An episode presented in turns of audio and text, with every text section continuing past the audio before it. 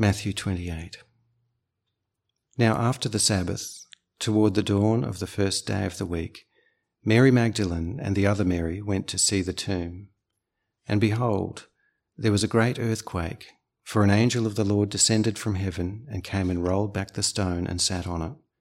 His appearance was like lightning, and his clothing white as snow. And for fear of him, the guards trembled and became like dead men. But the angel said to the women, Do not be afraid, for I know that you seek Jesus who was crucified. He is not here, for he has risen, as he said. Come, see the place where he lay. Then go quickly and tell his disciples that he has risen from the dead, and behold, he is going before you to Galilee. There you will see him. See, I have told you. So they departed quickly from the tomb with fear and great joy, and ran to tell his disciples. And behold, Jesus met them and said, Greetings. And they came up and took hold of his feet and worshipped him. Then Jesus said to them, Do not be afraid. Go and tell my brothers to go on to Galilee, and there they will see me. While they were going, behold, some of the guard went into the city and told the chief priests all that had taken place. And when they had assembled with the elders and taken counsel, they gave a sufficient sum of money to the soldiers and said, Tell people, his disciples came by night and stole him away while we were asleep. And if this comes to the governor's ears, we will satisfy him and keep you out of trouble. So they took the money and did as they were directed. And this story has been spread among the Jews to this day. Now the eleven disciples went to Galilee, to the mountain to which Jesus had directed them. And when they saw him, they worshipped him, but some doubted. And Jesus came and said to them, All authority in heaven and on earth has been given to me. Go therefore and make disciples of all nations, baptizing them in the name of the Father, and of the Son, and of the Holy Spirit, teaching them to observe all that I have commanded you. And behold, I am with you always, to the end of the age.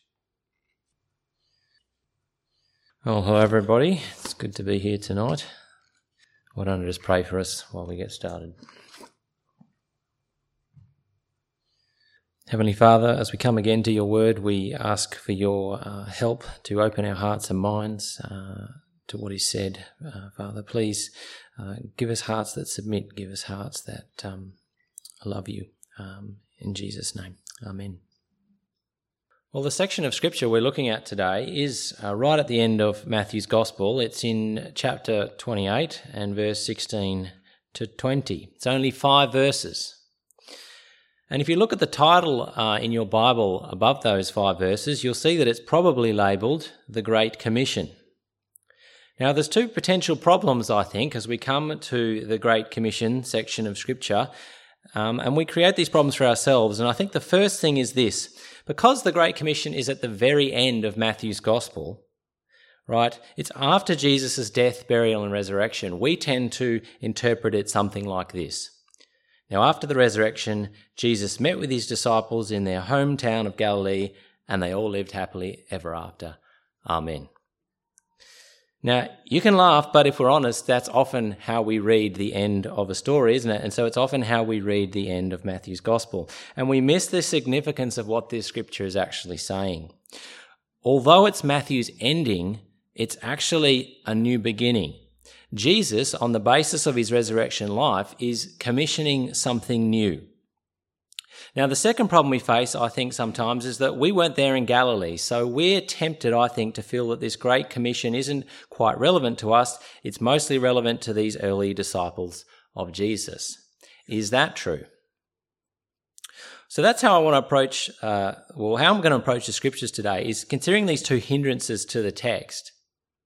Is sometimes this Great Commission for us actually becomes a bit more like our great omission, doesn't it?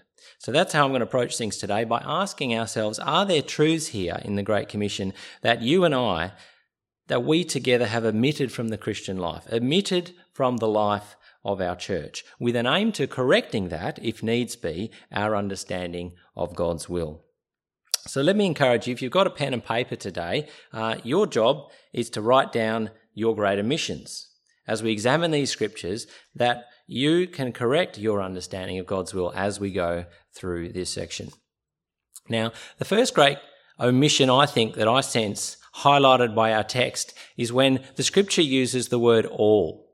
So, verse 18, all authority, all nations, verse 19, teaching them all that I have commanded. I am with you always, verse 20. You see, the claim of Jesus in verse 18, it permeates the whole scriptures here, doesn't it? Jesus came and said to them, All authority in heaven and on earth has been given to me.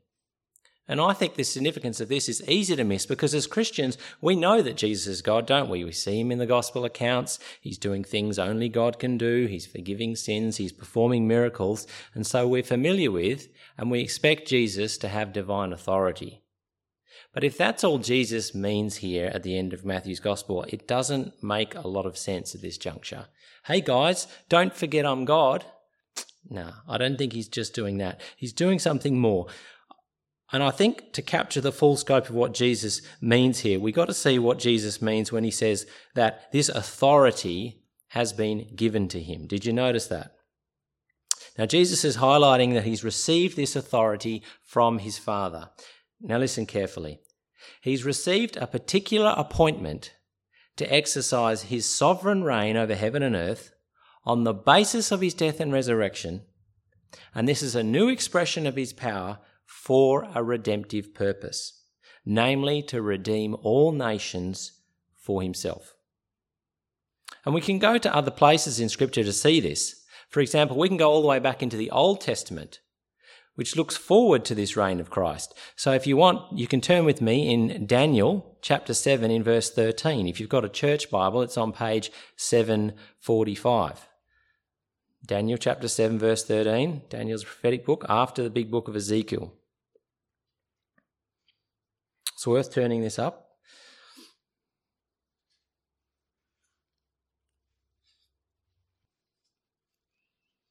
So, Daniel chapter 7 and verse 13, it's page 745, starting at verse 13. I saw in the night visions, and behold, with the clouds of heaven, there came one like a son of man, and he came to the Ancient of Days, and was presented before him.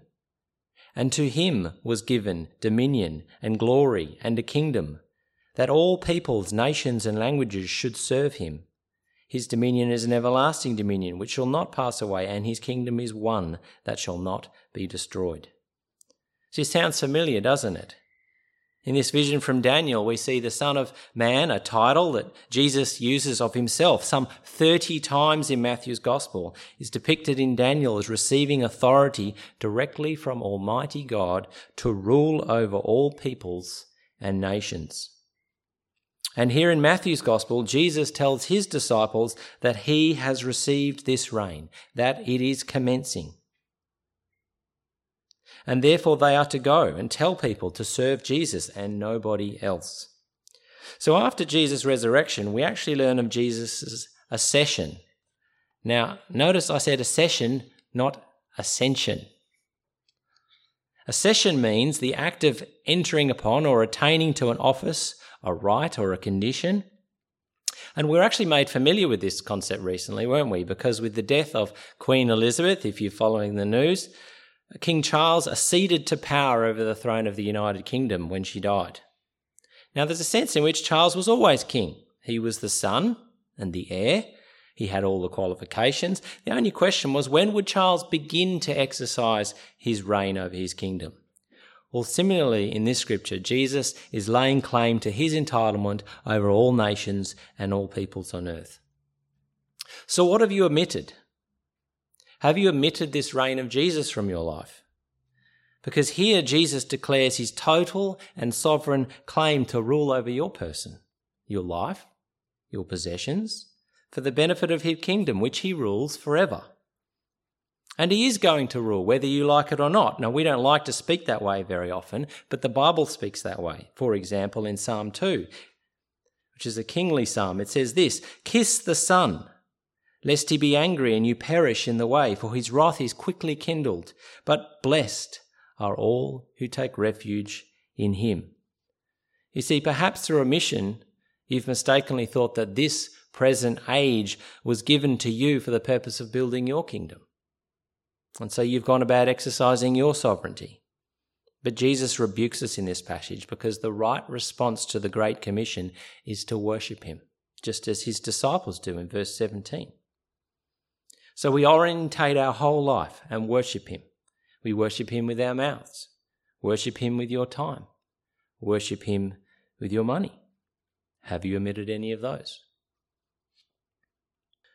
Now, I sense another great omission is revealed when we examine the imperative that flows from this reign of Jesus. Like all kings, Jesus is using his power to build his kingdom. He's expanding the influence of his dominion to bring order to his realm. And look at how he does it in verse 19. He says, Go therefore and make disciples of all nations, says Jesus. Do you see how he's going to do it? Jesus makes his disciples responsible for making more disciples. They're the ones to work alongside him, growing the kingdom. Jesus invests his power and authority in these first disciples to go and make more disciples, more followers of Jesus. And where and to whom were they to go? All nations. Which makes sense, right? Because how could it be said that Jesus has all power on heaven and earth, but his disciples only reside in Galilee, or Jerusalem, or Australia, or Butler? That's why Jesus uses the word go, because it's difficult to imagine how the disciples would teach all the nations while sitting on their couches in Jerusalem. So let me ask is this responsibility to make disciples something that we too easily omit? And maybe there's many reasons for this. Some have the idea that one day Jesus is going to start a redemptive reign in the future here on earth, when he himself is going to do all the work by himself, saving masses of people by himself. Well, I suggest if you are sitting back waiting for such a time, then our text tells us that the all encompassing reign of Jesus over all the nations, where his power is poured out for their salvation, it's already started. It started 2,000 years ago. His death and resurrection was the, the, the, starting point that broke the powers of chain, broke the, the chains of sin and death that made this uh, rescue missions possible. His death and resurrection. It bound the strong man of Matthew chapter 12 so he can plunder the house of Satan. Would you like to plunder it with him? Go and make disciples of all nations, says Jesus. But I think we also tend to omit the go part of this instruction, don't we? That's the requirement that we actually think about and care for other people and other places. How do we know if this is our great omission? Well, you won't spend money on the gospel in foreign places. You won't consider going to another place yourself. Oh, you'll go on holiday, you'll go traveling, but you won't ever go anywhere for the sake of the gospel. You won't consider moving houses in WA to take the gospel to a suburb that's got no church. But you've got to be close to Perth for work, right? Well, what if being close to church and to the people with no gospel is more important? What if our great omission is a misordering of our priorities? And what if our church isn't being shaped by this go instruction? Well, we might minister in a way where we feel like all the action of God's Holy Spirit is taking place in our church. Dear God, keep us from this sort of insular and isolated Christianity that's detached from His Great Commission. Now, some may have objections, reservations, fears. I think that's pretty natural. For example, what if the Great Commission actually only applies to those first apostles? You know, the ones who established the church, but not the church itself? That's a fair question. But who were the gathered people of God after Jesus' resurrection? Wasn't it these 12 disciples that Jesus called out? And were there not hundreds more that Jesus and the disciples had converted throughout his ministry? Was it not upon these disciples of whom the Spirit fell and gave them the power? And then what did they do? Well, they proclaimed the rule and the reign of Jesus over the nation, and he commanded them to repent. You see, the Great Commission was given to the church. It's why he gave his Spirit, so the church can faithfully execute the mission of Jesus on earth. But we can reason further from our scripture on this, can't we? Because if Jesus' reign is about making more disciples, and if the process by which disciples are made is disciples making more disciples, and if Jesus is still saving people today by the power of his Spirit, even though the apostles are long gone, then the Great Commission is still underway. And so the only question is are you a part of it? Which is why verse 20 says the Great Commission will not stop, quote, until the end of the age. And that's an important point in and of itself, isn't it? Because the Great Commission will end one day. The time to respond to the invitation put out by the Great Commission is when we see disciples pleading with the nations to turn to Him, because one day they will stop. And on that day, Christ will be turned, Christ's power will be turned against the nations, because as He gathers His people into their inheritance, the rest who haven't responded, they get kicked out, just like the people of Canaan in the Old Testament. They were kicked out of the promised land, the place of God's rule. And Christ will give all the nations to the people, to his people, sorry, as their inheritance. Matthew 5 and verse 5 Blessed are the meek, for they inherit the earth.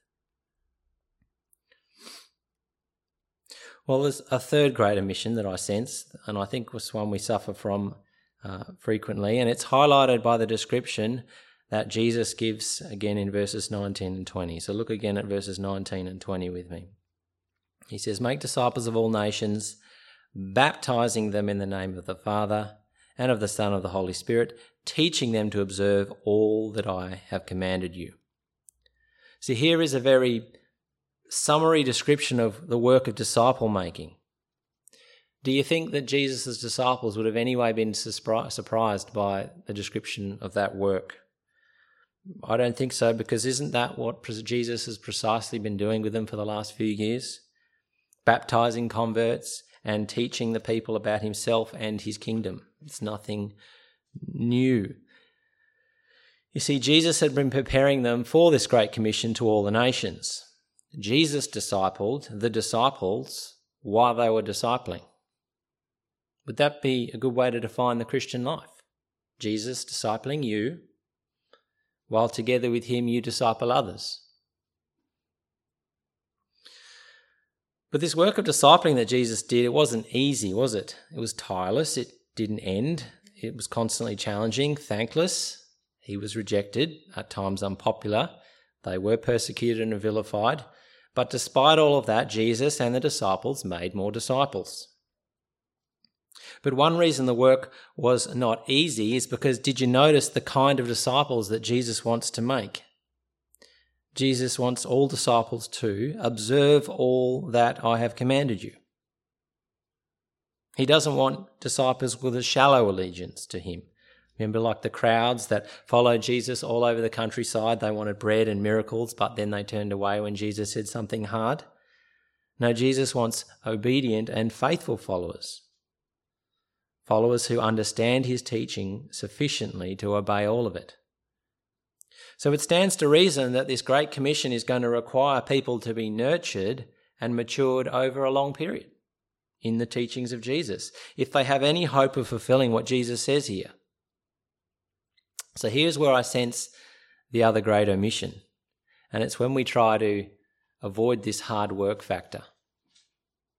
And we do that by maybe sometimes introducing a reductionist understanding of disciple making.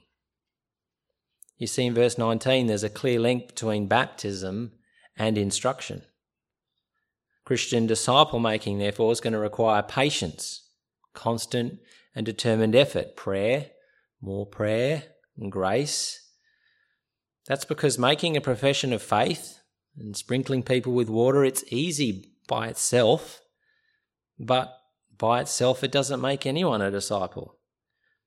And nor can disciple making be whittled down to getting someone to pray a prayer or walk in front of the church. These formulas, they may occur at the beginnings of our explaining the faith, but they're not by themselves at the heart of true disciple making, are they? So we mustn't fool ourselves into thinking that these easy things are all that's required of us of fulfilling the Great Commission. Because we're not only called to lead people into a profession of Jesus, rather, this Great Commission requires an environment where they can mature and grow so that they can grasp the full scope of Jesus' teaching. What does this environment look like? Well, Ephesians 4 says that Jesus has gifted the church with apostles, prophets, evangelists, shepherds, teachers. But we can go on singers, administrators, mums and dads, young people, creche workers, and the list goes on and on. All of these have essential gifts that go into the life of the church, whereby the word of Christ can dwell amongst us all richly. You see, the Great Commission needs local churches, it needs Bible studies. It needs theological colleges. It needs missionary partnerships. It needs church AGMs, as boring as they sound. The Great Commission means we must sit down and develop a vision for our church, a financial plan for our church, whereby the spiritual gifts and the offerings of God's people must be put to use fulfilling His Great Commission. So, as we conclude now and we turn our hearts to planning the future of our church, Let's be wary of how easy it is for the truths in this passage to become our great omission if we're not careful to do them. Let's not forget that word all in relation to Jesus' authority. It includes each and every one of us individually, demanding we surrender our sovereignty to the reign of our resurrected Lord. But even among Christians who have done that, we've got to confess that too often we omit the responsibility to work alongside our Lord to make disciples. It's very easy for the Christian life to be only inward looking, isn't it? My problems, Lord, my sins, my this, my that. But if we switched our great omission for the great commission, then it's the solution that we need for that kind of selfishness, isn't it? Because the growth of Jesus' kingdom requires that we look away from ourselves to those around us who are perishing in their sins while the kingdom of God's salvation is here. So we confess that we neglect this responsibility because the work is hard and we shy away from the commitment, don't we? We settle for that reductionist approach to the Great Commission, the version that doesn't require real long term investment in people, doesn't require that long term investment in a community. But because the work is hard and it is daunting in many ways, there is one thing left, one more thing that we must never omit and that's actually the promise, the final promise that Jesus gives in Matthew's Gospel. And that last part of verse 20. And behold, says Jesus. You see how the scripture wants to grab our attention at this point? Because this promise is so easily forgot, forgotten as we, we get busy for the Lord. Behold, I am with you always, literally all the days. As we fulfill this great commission, there's never a day when He, Jesus, is not there. We serve in His strength. We serve alongside Him in the presence and the power of His Spirit. If we omit this truth, brothers and sisters, we'll get angry, frustrated at the rejection, at the hard work. We'll not take risks. Why? Because we'll think we're going it alone. And we might quit. So instead of that result, let me leave you with this final thought. If we as Christians desire to experience the power and the presence of Jesus, then it would seem that this promise would indicate that it's in this work of discipleship, growing as a disciple and making other disciples. Jesus is with us in that. Well, why don't I give you a, a few moments just to reflect on that list of of omissions that you may have written down and and just talk to the Lord about them, and then I will finish in prayer um, and then we can turn our attention to the Lord's table.